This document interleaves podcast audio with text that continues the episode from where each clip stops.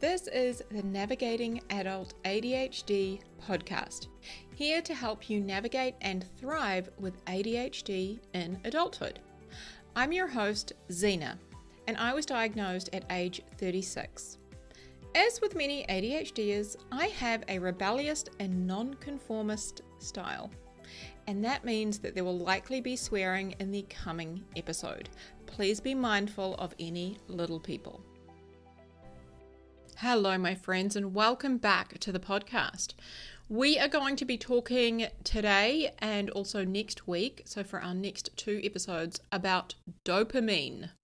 All things dopamine, and I am very excited to bring this to you. And there is just so much information that I think is so important to know and understand. So we have, or I have rather, decided to split this into two episodes because otherwise it's going to be a bit of overkill or a lot to take in, I think. And I really want to encourage you to absorb. So we are going to start today by talking about what dopamine is and the role that it plays in our brains. I'm going to share with you some specific activities that impact our dopamine and talk about by how much they impact it, how much they um, can increase our dopamine levels.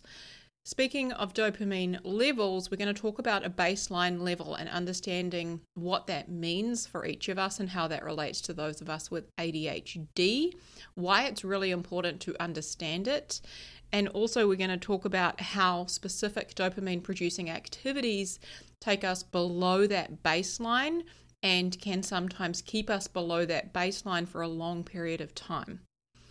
I'm also going to talk about the importance of how you think about specific activities and perceive certain activities and how that directly affects the amount of dopamine you do or do not experience. This is some fascinating shit, my friends. That's what we've got on the agenda for this week. And the following week, we're going to be talking a little bit more about female hormones. And although there's not a lot of research out there, I want to talk about what I have discovered and the research that is available as it relates to hormone changes, perimenopause, and dopamine. We're also going to cover smartphones. We're going to talk about how to maintain a higher level of baseline dopamine, so therefore how to feel good more often. And we're going to talk about all the other things that dopamine does, mood and feeling good being one of those things. Um, and also, I'm going to share with you one incredible way that we can actually sustain a good feeling and overall well being, more energy, more focus. One specific dopamine producing activity that actually doesn't have a negative impact as much and we can actually sustain it for a long period of time. But don't worry if, if this sort of stuff isn't making sense just yet because I'm going to explain it all. but trust me, you're going to want to hear this. And then I'm also going to talk about intrinsic motivation and how to add dopamine to doing hard things, okay, without it having a negative impact overall. So that's what we're going to be covering, and that's why we've des- I've decided to do it in two episodes. All right, because we've got a lot of good shit to talk about, my friends. So let's start out with dopamine. Dopamine is a neurotransmitter in our brain. Now, what that means is it's basically responsible for overseeing a bunch of things. So you can think of it as like a conductor in an orchestra. So, if you've got the orchestra, all the musicians in front of you with their various different instruments, the conductor is the person leading them and, you know, telling them what note to play and how high to play it, all of that, kind of instructing them where to go and what to do. That is essentially, in a very simplified version, what dopamine does for us in our brain. Dopamine is responsible for motivation, it is responsible for drive, for pleasure, and for desire. Okay. So it's also very important to understand that it plays a role in regulating our mood and our emotional responses. Now, for any of my fellow ADHDers out there, you're going to hear me talking about a lot of the things that we have covered off in the executive functions episode, right? Dopamine is the leader, the boss, should we say, of many of our executive functions. So, cognitive functions such as uh, attention, learning, memory, problem solving. It also helps with information processing, decision making, and uh, it is definitely impacts our ability to uh, understand time. Okay, so if we have any issues with time, time management, and you know anticipating how long tasks are going to take, this is also very directly related to our dopamine and how our dopamine is circulating throughout our system and how much we have. Okay. So, just to recap that again, dopamine is responsible for motivation, drive, pleasure, desire, right? All those reward, um, drive kind of systems in the brain, as well as basically all of our executive functions. So it is a messenger that helps transmit signals around the brain. And as I said, it plays a crucial role in various functions. So when you understand dopamine and what it does, you can begin to better manage it and use the various dopamine increasing activities to your advantage Okay. And what I'm saying is, you can, when you understand dopamine and how it works and the impact and consequences of certain behaviors that we may use to increase our dopamine, when you understand that, you will understand how you can create more self motivation, more drive, and also enjoy pleasure and desire and reward, as well as better support all of those executive functions that I just talked about. Okay, so things like, you know, making decisions, memory, um, all of that. So, for those of us with ADHD, I want to start there. For those of us with ADHD, we have abnormalities in the dopamine system that therefore contribute to the, the symptoms that we experience with ADHD. However, the exact nature of what those abnormalities are does vary amongst individuals with ADHD. But what we do know is that everyone who has ADHD, we have uh, less dopamine moving around our system than most neurotypical people. And I use most, the word most, very loosely, and you will understand why probably throughout this episode. Okay. So to go back to that orchestra example, it would be like saying, and I'm I'm speaking specifically to my ADHD community, it would be like saying the conductor is using toothpicks rather than a baton. Right, so you know that long stick that a, a conductor has? He's got that long stick he waves around, right? Instead of using that, it's like using toothpicks.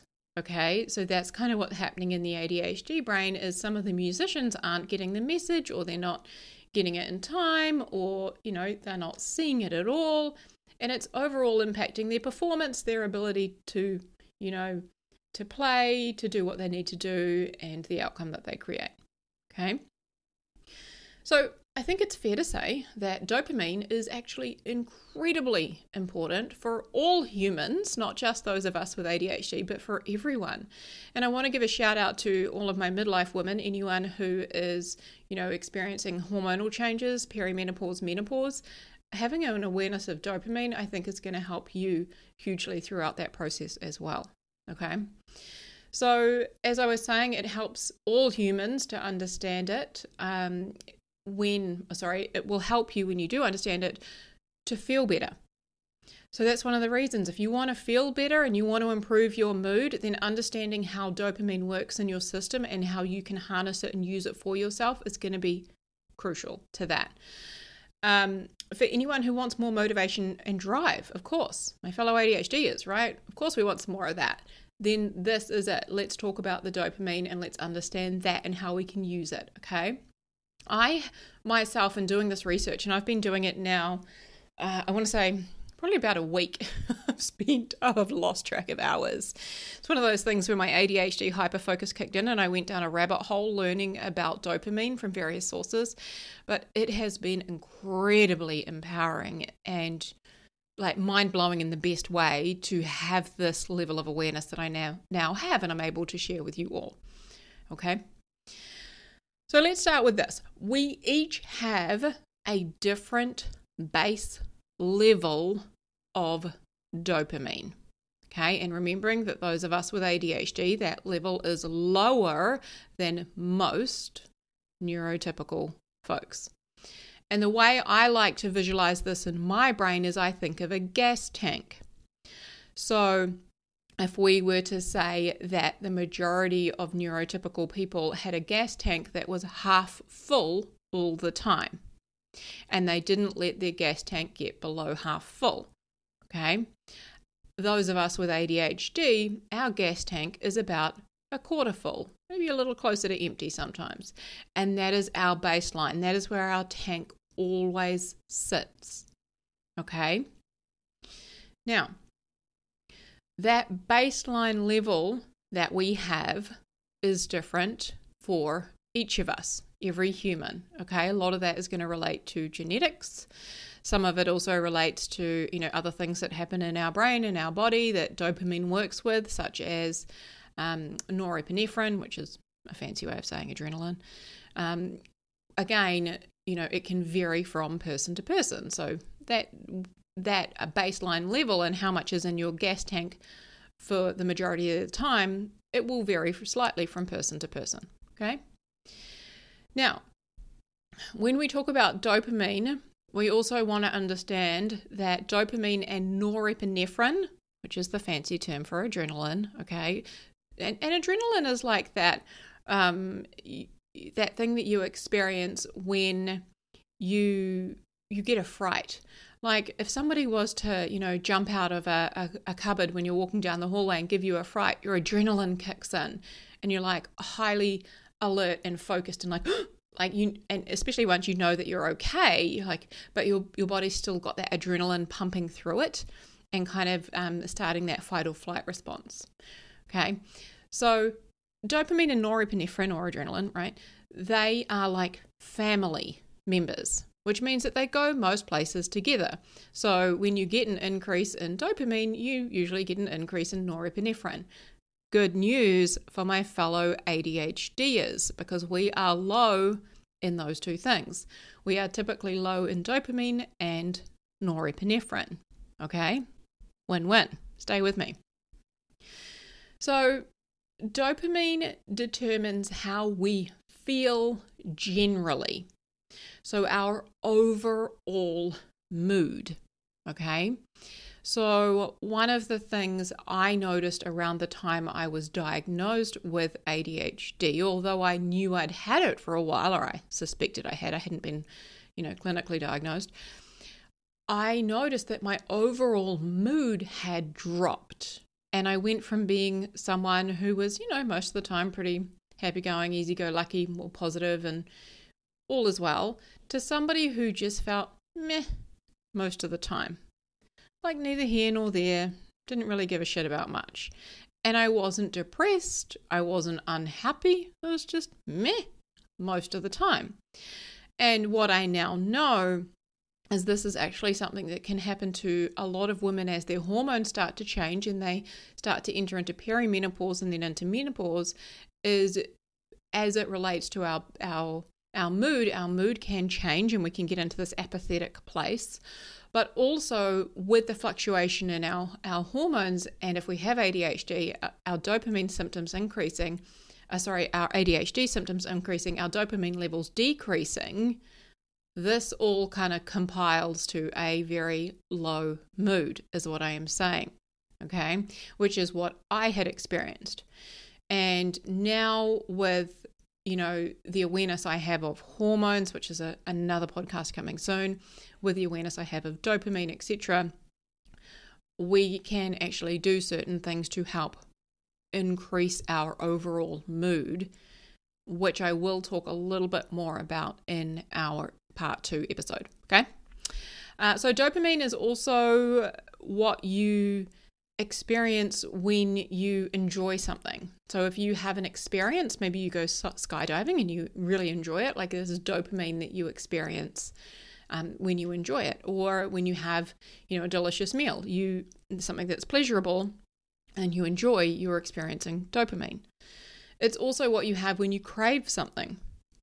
If you crave chocolate, or if you are craving um, an alcoholic drink, you are craving Your, your dopamine is the thing that is both driving that and it's also the thing that gives you that pleasure when you have it, which I'm going to ex- further explain. We typically associate dopamine and the good feelings we get with things like doing a good workout. Okay, so if you do a good workout, if you're this is if you're a person who enjoys exercise, right? Like I like to go for a run. Uh, after that run, I typically feel really good throughout the day, and I am then experiencing dopamine, that release in my system of a good feeling chemical. Also, if, if I if you go out for a nice meal with your friends, last night I actually went out for a beautiful dinner with my partner. We had a window seat in a restaurant with a gorgeous view of the ocean, and we had a lovely meal together and a couple of drinks. And I experienced dopamine prior to that because I was looking forward to it. And that dopamine is released when you're looking forward to something in the anticipation of, as well as during the event. And then this is where it varies, is, is when it drops off afterwards. Okay. Now, here is something that is incredibly, incredibly important to know. Okay. ADHDers, pay attention. What happens after you have a pleasurable dopamine experience is your dopamine drops below your baseline. So, for most people, their, their tank is half full my ADHD is, I want you to think that our, our tank is about a quarter full. All right, we're running quite low, right? When we have a dopamine release, like maybe we've, you know, um, gone for a run or we've been for a meal out with our friends, after that, when our levels start to return, they don't return back to their normal baseline point, they drop below it. Okay. Now, here is why I really want to emphasize this point because when we chase dopamine, when we get too much of a good thing too often, it does have a negative impact on us. So, too much of a good thing here really does become a not good thing. I thought of an example I could give you from my own life. So, I am generally somebody who enjoys eating healthy. And I would say I'm kind of like the 80 20 sort of a person. However, last Christmas, I took indulging a little too far and I started eating the Christmas food um, a few days before Christmas and I started getting into it and I was having a lot of alcohol. I was drinking bubbles every night with strawberries, and then there was desserts, and there was lots of croissants, and and a lot of you know way less kind of healthy food, and a lot of you know high carb, high sugar kind of food that I would normally just have more in moderation.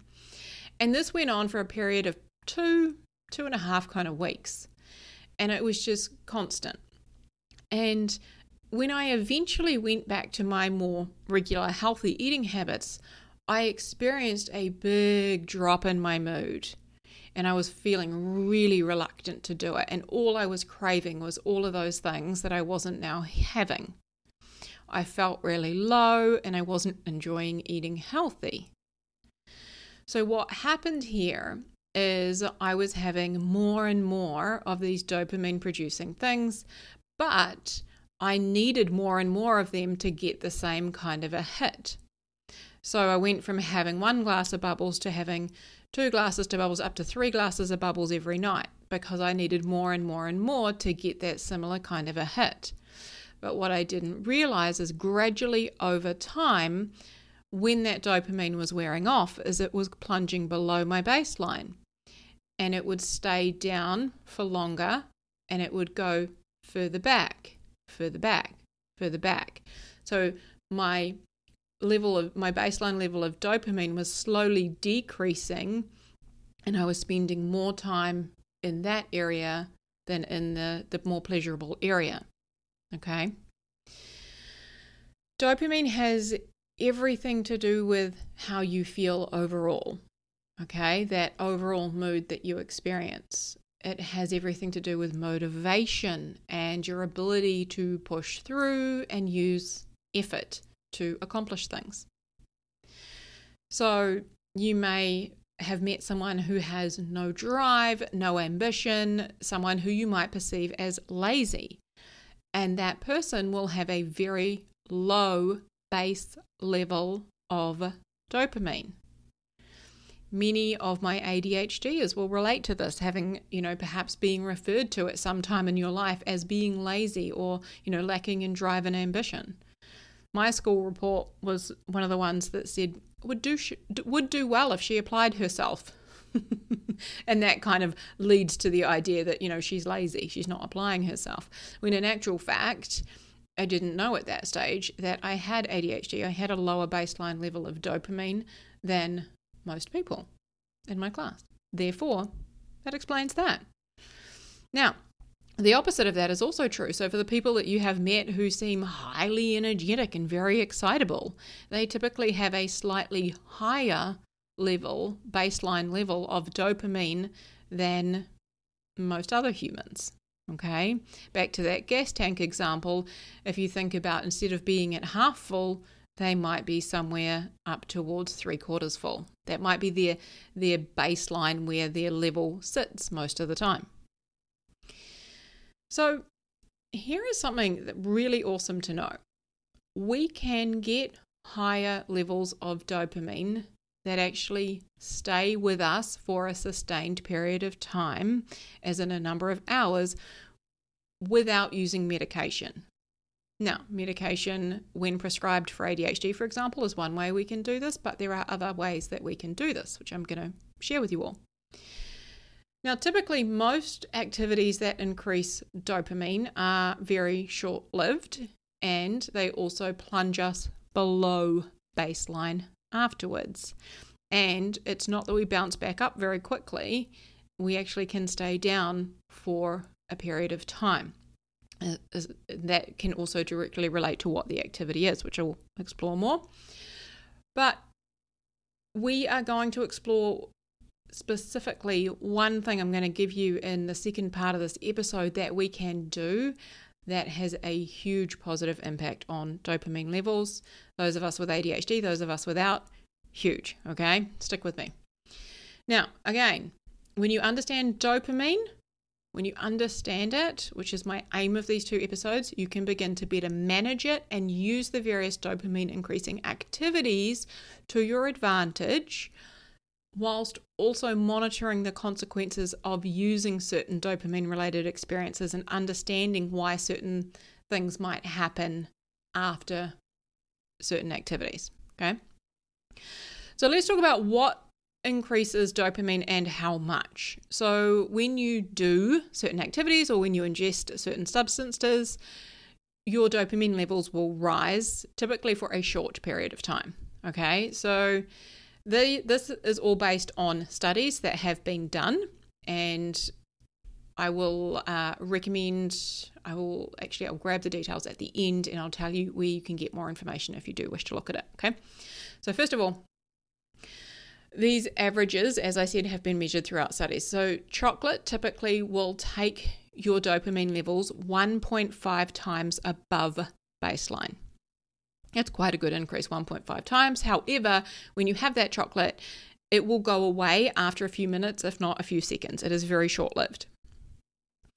So, having sex is another one. So, it's both having sex, so the actual act of having sex with someone, but also the act of pursuing someone, whether that is foreplay or perhaps, you know, you've just met someone at a bar and you're you are looking at going home together.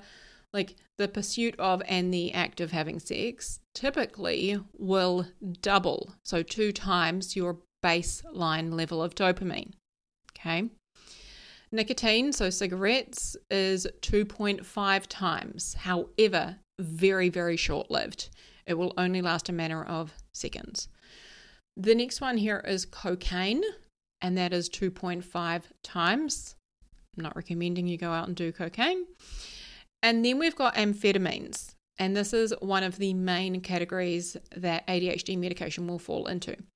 Amphetamines typically 10 times your baseline level of dopamine. Okay. Now, caffeine is a really interesting one because many people associate caffeine with having a stimu- uh, you know, being stimulated. I myself don't. I don't feel that I get a high or, you know, anything that comes with it, although I do enjoy drinking it. There is obviously some dopamine attached, but caffeine will increase your dopamine a minimal amount. However, when you do have caffeine in the form of coffee or tea, okay, so the more natural forms of caffeine, not the ones that have been, um, uh, what's the word I want, like ground down and put into things like energy drinks and all of that, right? We're talking about natural sources of caffeine. When you do have that, having caffeine will actually help you to move the dopamine around your system when it is produced. So I think of it as much like a lubricant of sorts. It helps to ease things up and move things around our brains. Okay. Now, as I said, this is very different to energy drinks, any like sodas that have caffeine in them, pre workouts. Those, although, yes, they do increase your dopamine levels, they will you know, the amount that increases your dopamine, it will take that. And these haven't been measured. I don't have any studies for this, but it will, let's say it two times as your dopamine levels. It will take that and it will have the, the negative of that. So it will two, two times minus your dopamine levels afterwards, and it will stay that way for a period of time.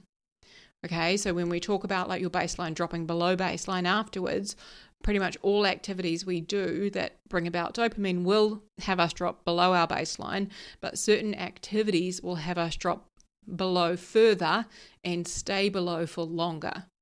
Okay. So be mindful of those activities, and I'm going to talk a bit more about them. Exercise is a great one because I myself know I have experienced huge dopamine and I associate dopamine with exercise. However, and this was really fascinating to learn, it will differ. The amount of dopamine increase you get will differ depending on how much you enjoy the activity you are doing, which is going to be so unique to each of us. So if you love it, you love the activity you're doing, and you know you enjoy it, then on average you will get a two times increase in your dopamine. It will double. Okay. If you don't enjoy it, or you don't enjoy it that much, it will be less of an increase or no increase at all. Okay. Now, as with most activities that increase dopamine that we engage in, and I'm not talking about what we ingest, I'm talking about like actual activities that we do, right? What we think about those activities will have a huge impact on the amount of dopamine that we get from them. Okay, so our prefrontal cortex, the front part of our brain, which attaches meaning to something, right? We have a thought about the activity and that generates a feeling. So the meaning that we attach to something, how we think about it, is going to impact our dopamine levels. Okay, so we can manipulate this in a very positive way. I don't think manipulate is the right word, but we can use this to our advantage because we can encourage ourselves to think about something and and enjoy it as we're doing it, even if it is difficult, say exercise, for example, and then we can increase the level of dopamine we experience during and after the activity. Okay. Now, also, what we think about in general can increase our levels of dopamine. It doesn't have to be specific to an activity. Okay, thinking about something you enjoy can evoke dopamine, it can bring it about in your brain. You have likely experienced this when you've shared a memory with someone of a holiday you've been on. Right? If you're retelling a story about something that happened on holiday that you really loved and enjoyed, you will have been experiencing a dopamine release in your brain. Okay, you would have had that feel good experience. So for me, when I'm out with my friends and they say, How are your cats? Because I'm a crazy cat lady, and I start telling them about all of my cat stories and pulling out my phone and showing them photos, I get a huge release in dopamine because I'm thinking about something I like and enjoy and sharing it. All right. When you get fired up and passionate and excited about something, you can experience an increase in your dopamine levels. Okay. We can also do this with hard work and with studying and submitting a project. You can experience a, an increase in dopamine depending on the meaning that you attach to that activity. Okay, you may not get an increase in your dopamine levels if you attach a meaning that doesn't, you know, evoke positive emotion and therefore dopamine. Okay. Now, this is why thought work, right, the style of coaching I do, thought work or CBT style coaching, cognitive behavioral therapy coaching, is incredibly effective at helping people to feel better and get results. Because not only does it use your prefrontal cortex to be deliberate with the meaning that you attach to things, it also couples with your dopamine levels to place more emphasis here and create more of a good feeling. Okay. Now, this is why a lot of ADHD experts will encourage people with ADHD to pursue coaching, but also why all individuals can benefit hugely from coaching. Okay. And remember, if you want any help, I offer one to one coaching and I would love to work with you. So head over to my website and you can book a free consultation, xenajones.com. Okay. Now, one thing I want to talk about here is pre workout. So, pre workout energy drinks. I started experimenting with these, oh gosh, maybe five or so years ago. I was house sitting for a friend and she had some, and I thought, huh, I'll give that a go. And what I noticed is like the first time I had it, I had a huge stimulation prior to the activity, prior to going to the gym. And it gave me huge motivation to go and then perform really, really well, like do heavy weights, you know, sustain the cardio longer, all of that. So it's giving you dopamine ahead of your dopamine producing activity, right? Now, last year I got into quite a bit of a habit of doing this, and I noticed that it wasn't long before I needed more pre workout, as in one scoop wasn't enough. I needed two scoops or three scoops. I needed more and more to try and get that that level, that that dopamine amount prior to the workout to really get me energized to get out the door. But what was happening was the more I was taking, the less I was getting that that experience or that you know pre workout um, high, and it also had a negative impact on my run because I was using it for running at the time. So my running was becoming less and less enjoyable, and, and the, the amount of dopamine I would get after the run was becoming less and less. So overall, the whole experience was becoming less pleasurable the more pre workout I tried to use and the more I kind of relied and depended upon it. Now, this is because layering of dopamine can have a negative effect when done frequently. Layering of dopamine, if done every now and again, very sporadically, not a problem. It it's still going to decrease your baseline level of dopamine, but not for a sustained period of time. However, what I was doing is I was trying to spike my dopamine above baseline and then do a workout to spike it even more above baseline. And it worked well the first time, it worked okay the second time, and then it was just worse and worse and worse because what was happening was I was spiking it, it wasn't going that high, but it was going really low after. And it was staying low for a longer and longer period of time and dropping lower and lower each time.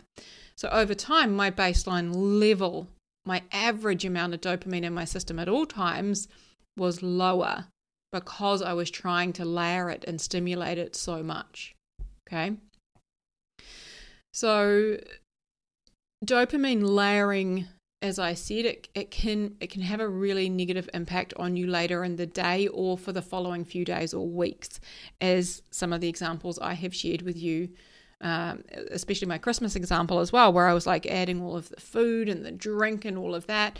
Like and, and all of the you know christmas festivities and activities and socializing and all of that like that was a lot of layering and then you experience that almost kind of depression or that lull and that that kind of really hard period that comes afterwards as a result and that is something you can also experience throughout those days as well when you tune in and pay attention so the amount that our baseline level of dopamine drops is proportionate to the amount above that it goes up. So if it goes up two times above baseline level, it'll drop two times below.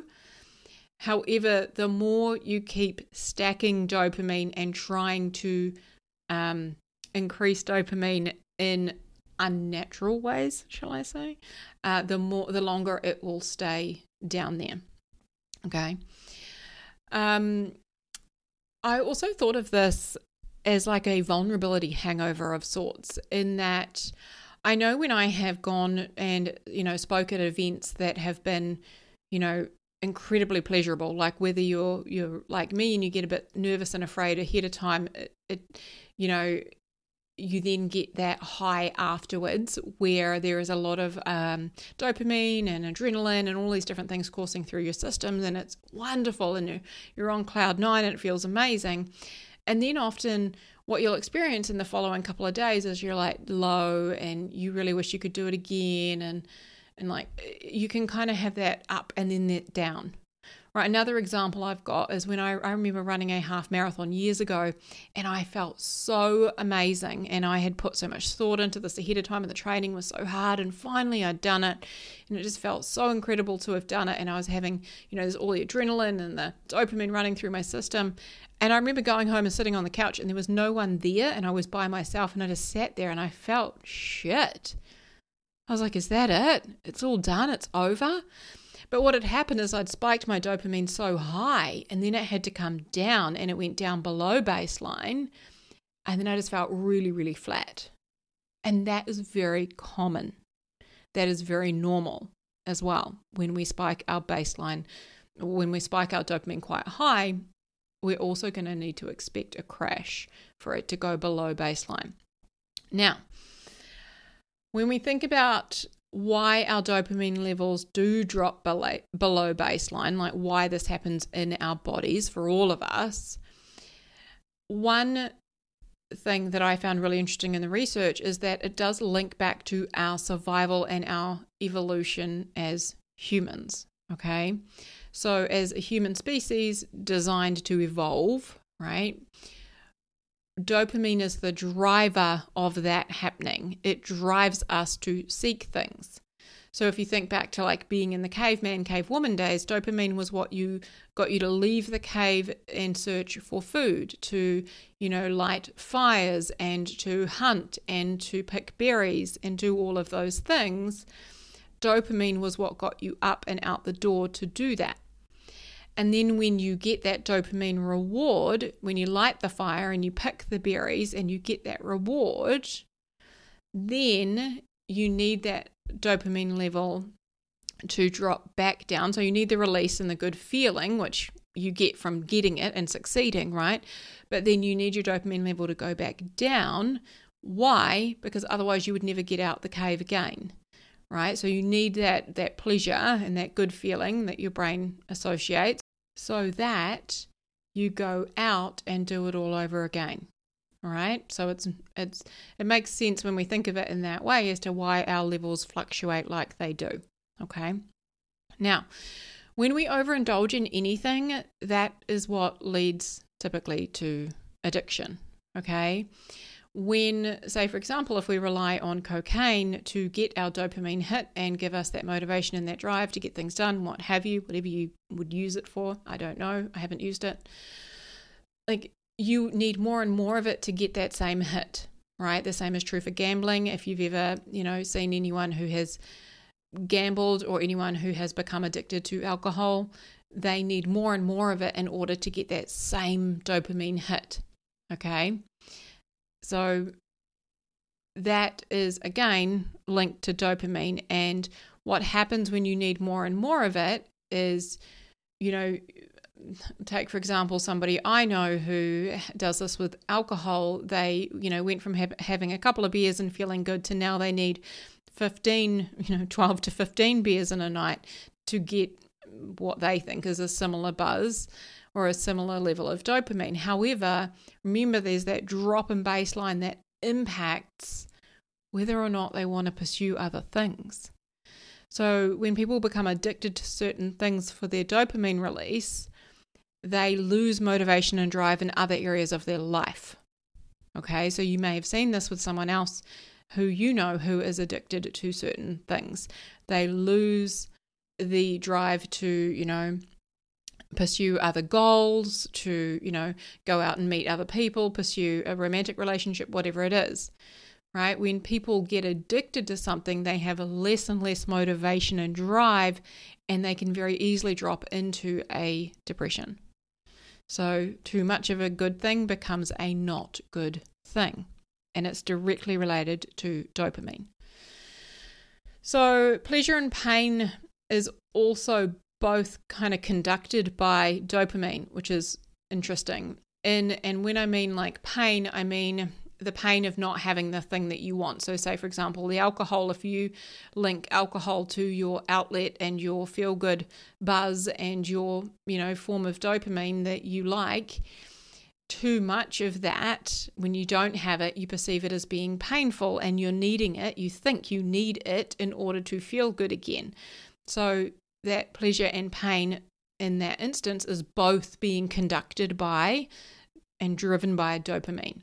Okay, we experience it as wanting more of the thing that we're addicted to, or more, wanting more of the thing that we we have linked our our good feeling or our, our motivation or what have you to, and the pain comes back in the form of a lack of dopamine. Okay. I wanted to give you another example of this. So, we've got um, kids in our house, and it is very easy to see this in action with the amount of device time that they get. So, typically in the school holidays, because we both, my partner and I, work from home, they get more device time than they would regularly. Now, that has a negative impact, of course. So, the more they are on a device, and by a device I mean whether they are on an iPad or watching TV or playing on the Xbox, the more they do that, the less they want to do other activities such as scootering outside, playing outside, kicking a ball around, building a fort, what have you, right? Whereas when that device time is kept to a minimum, which is regularly what would happen when school is in and, you know, when they're here on the weekends and that sort of a thing.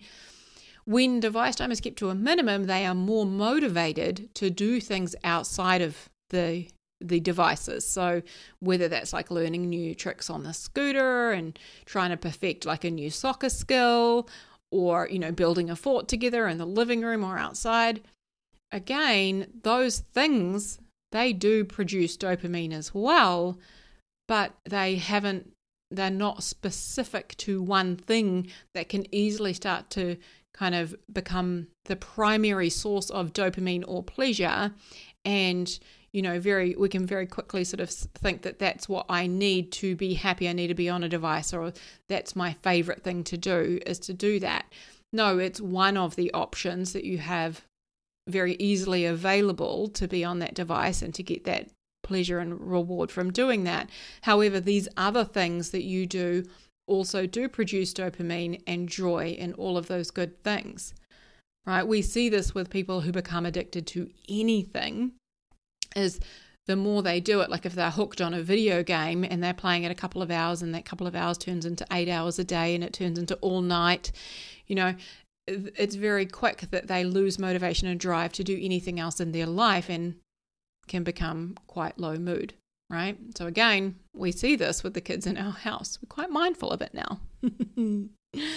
all right, my friends, we have already about to hit 45 minutes. So, just a reminder in part two, we're going to be talking about hormones as it relates to dopamine. We're going to talk about smartphones, how to maintain a higher baseline level of dopamine.